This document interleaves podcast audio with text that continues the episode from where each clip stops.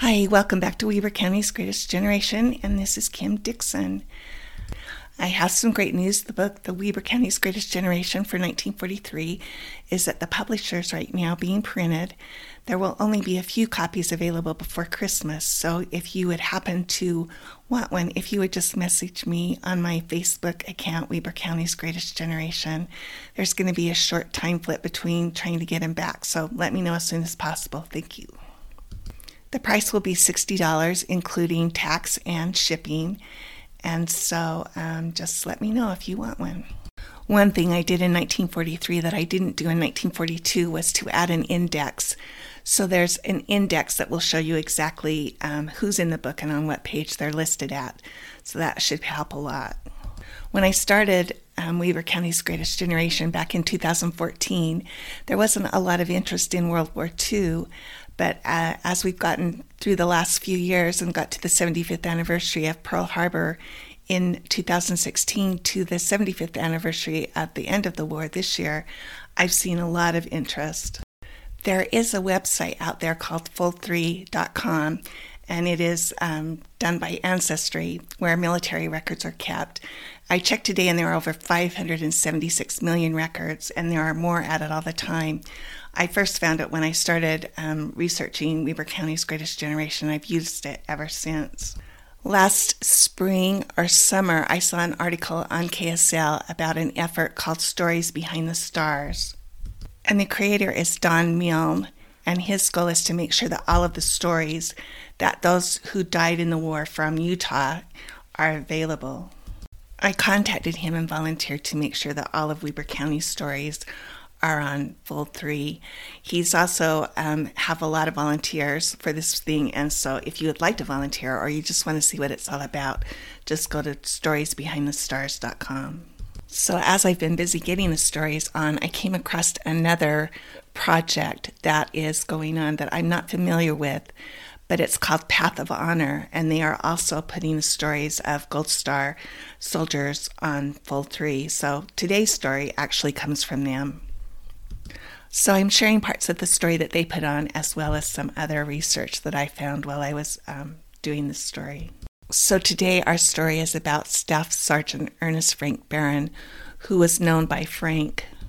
He was born on June 26, 1921 in Pocatello, Idaho. Sometime before 1930, his mother took the family and moved to Ogden at 321 24th Street.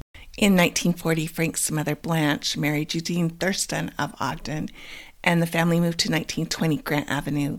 Frank graduated from Ogden High and worked as a chef at Ross and Jack's Cafe, a nice eatery located at 364 25th Street.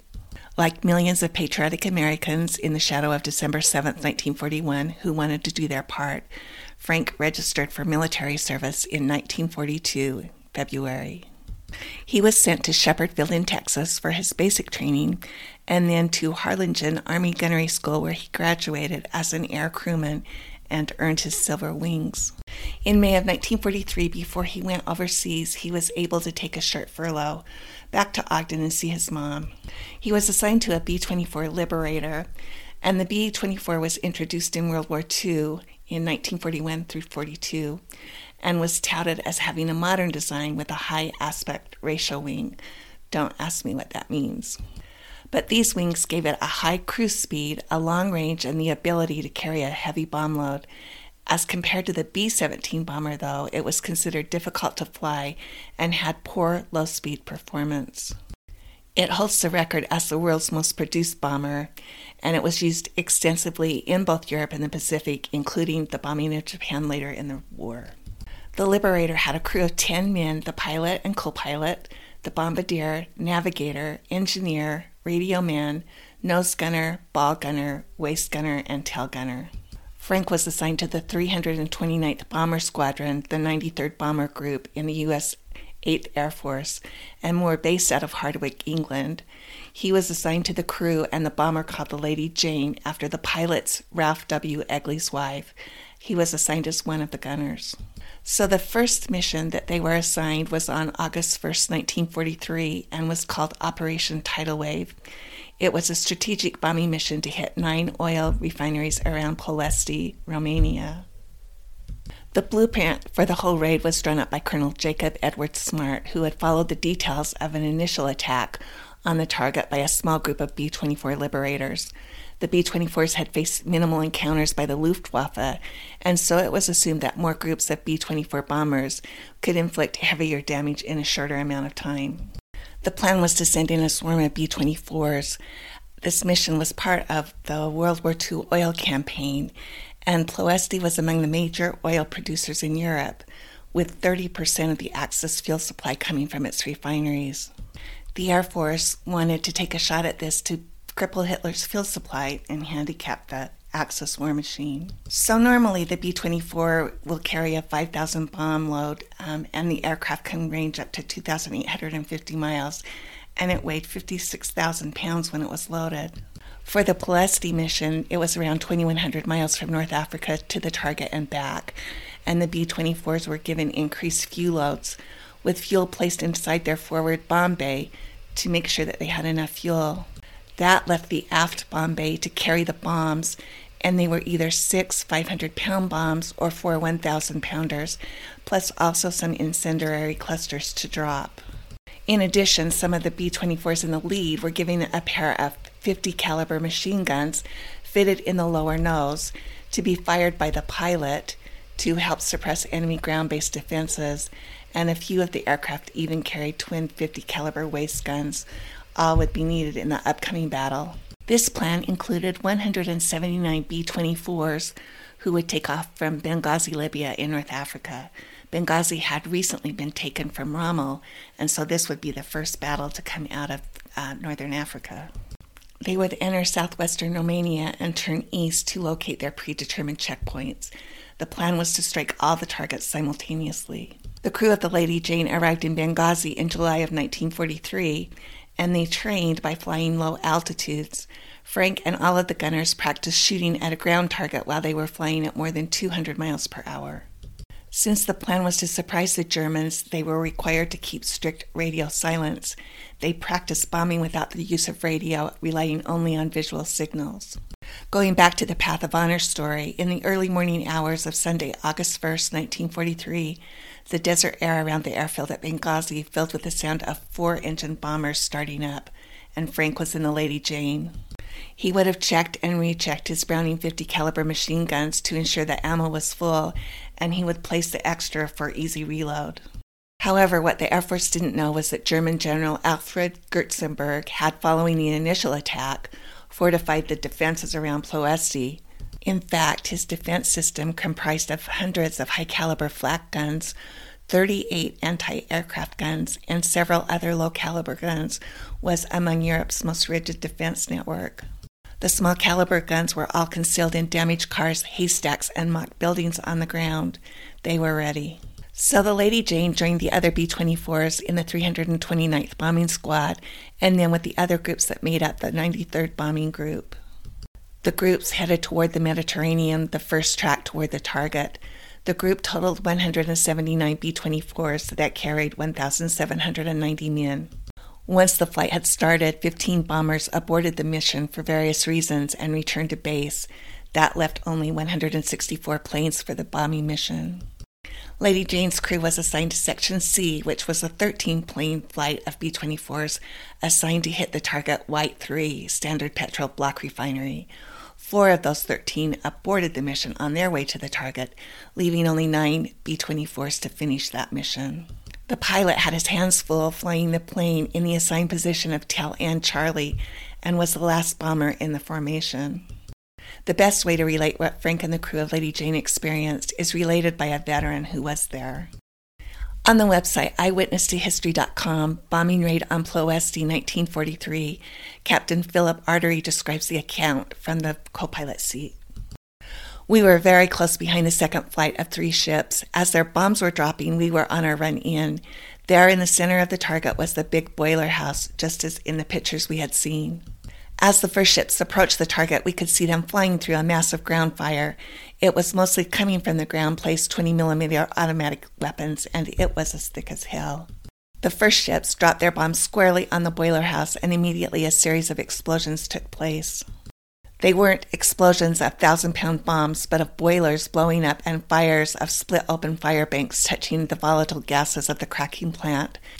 Bits of the roof of the house blew up, lifting to a level about the height of the chimneys, and flames leaped high after the debris.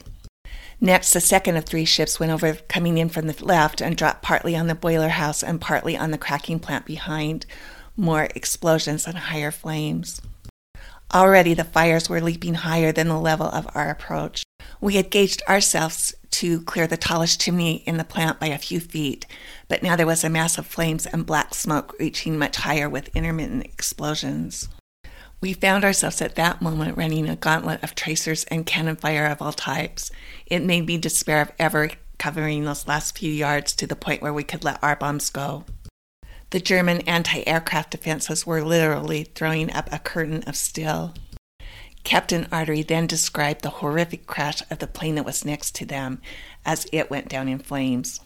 Going back to the Lady Jane, the crew was battling in every direction. They must have sustained heavy damage, and crewmen were likely killed or wounded at their positions in the B-24. But Lady Jane reached her target and dropped her bombs. A crewman on another aircraft witnessed what happened next. This aircraft, which was the Lady Jane, crashed and burst into flames from an altitude of 300 feet. Another report states that the Lady Jane crashed near Ploiești, a village north of the refineries. This mission was described as one of the costliest for the U.S. Air Force in the European theater, with 53 aircraft and 660 crewmen lost. It was proportionately the most costly of any Allied raid in the war, and the date was later referred to as Black Sunday. On August 14, 1943, the Standard Examiner reported, Army reports Staff Sergeant missing. Word has been received that Staff Sergeant Ernest Frank Barron, son of Mrs. E. L. Thurston, has been missing in action in the Middle Eastern War since the 1st of August. The last word received from him was on June 19 that he had arrived at his destination overseas and was well. On October 27, the paper reported, Romania reports Utah killed in bombing raid. Word has been received from the Romanian government through the International Red Cross that Staff Sergeant Ernest Frank Barron, son of Mrs. E. L. Thurston, reported missing on August 1st, was killed in action on that day. Staff Sergeant Barron was a crew member of one of the bombers which made a devastating attack on the Romanian oil refineries, declared to be one of the largest and most efficient bombing missions of the war. Survivors include his mother and stepfather of 1920 Grant, a sister, Mrs. Edna Peer of Ogden, and his father, Gene Barron, and another sister, Mrs. E. C. Swoon of Stockton, California. His fiancée was Miss Marjorie Jorgensen of Ogden. On October 28, there was an editorial written in the Standard. When the Telegraph informed us that the oil fields of Romania had been blasted by our American air forces, we did not know how important this news was to Ogden.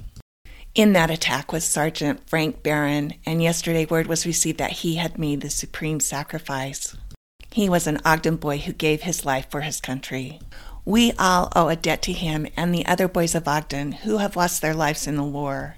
This is a debt we cannot repay, but which we are in duty obligated to acknowledge. Those boys have given so that America may go on serving civilization as a country devoted to liberty. On January 5, 1944, at a ceremony held at Hillfield, Frank's mother was given the Distinguished Flying Cross, awarded to Frank for his actions during the bombing over Ploiești. The citation read, Staff Sergeant Barron's heroic and meritorious actions during the bombing operations over famed Ploiești, Romanian oil refineries, in the face of fierce anti-aircraft and fighter plane resistance. He also received the Purple Heart. 5 years later, on May 23, 1949, an article in the Standard reported, Graveside Services for Staff Sergeant Ernest Frank Barron, a son of Mrs. E. L. Thurston of 1920 Grant Avenue, who was killed in the Romanian oil refinery bombings on August 1, 1943, will be held Wednesday at 1 p.m. in the Ogden Cemetery, with Bishop Thomas E. Checketts of the 3rd Ward officiating. Military honors will be accorded by the Corporal Fred J. Grant, Post 1481 of the VFW. The family will be at Lindquist & Sons Funeral Chapel Tuesday evening from 7 to 9. This operation was actually deemed a failure, and there are lots of books, articles, and YouTube videos, another great source of information about why. but Michael Hill, in his book Black Sunday, suggested three significant impacts of this raid. One was the loss of Romania's only aviation fuel production at their target blue. This diminished Nazi Germany's aviation fuel resources and eroded the reserve that supported their new pilot training, making it more difficult to train new pilots. Second was the need for the Germans to transfer ground forces from other parts of the war to reinforce the defenses at Ploiești. Third was the psychological impact on the enemy. They had witnessed the great effort American forces had put into the attack. The coordination, the significant numbers, and the losses that they took underscored the immense capacity of the Allies that they would be forced to contend with. Colonel John Kane, who was also at the battle, wrote a tribute to the fallen at Ploiești. It is carved on a stone in Bucharest, Romania, dedicated to all of the American flyers who lost their lives over Romania. To the fallen of Ploiești, to you who fly on forever, I send that part of me which cannot be separated and is bound to you for all times. I send to you those of our hopes and dreams that never quite came true, the joyous laughter and showery tears of our boyhood, the marvelous mysteries of our adolescence, the glorious strength and tragic illusions of our young manhood, and all those that were and perhaps would have been, I leave in your care out there in the blue. John Riley Kane, Colonel, U.S. Air Force. Staff Sergeant Barron was 22 years old. He was one of 25 Weber County boys that died in the war in 1943. So that wraps up another one of our stories. Check out Stories Behind the Stars because it is really an amazing effort. And if you have some time, maybe you'd like to volunteer. Thanks.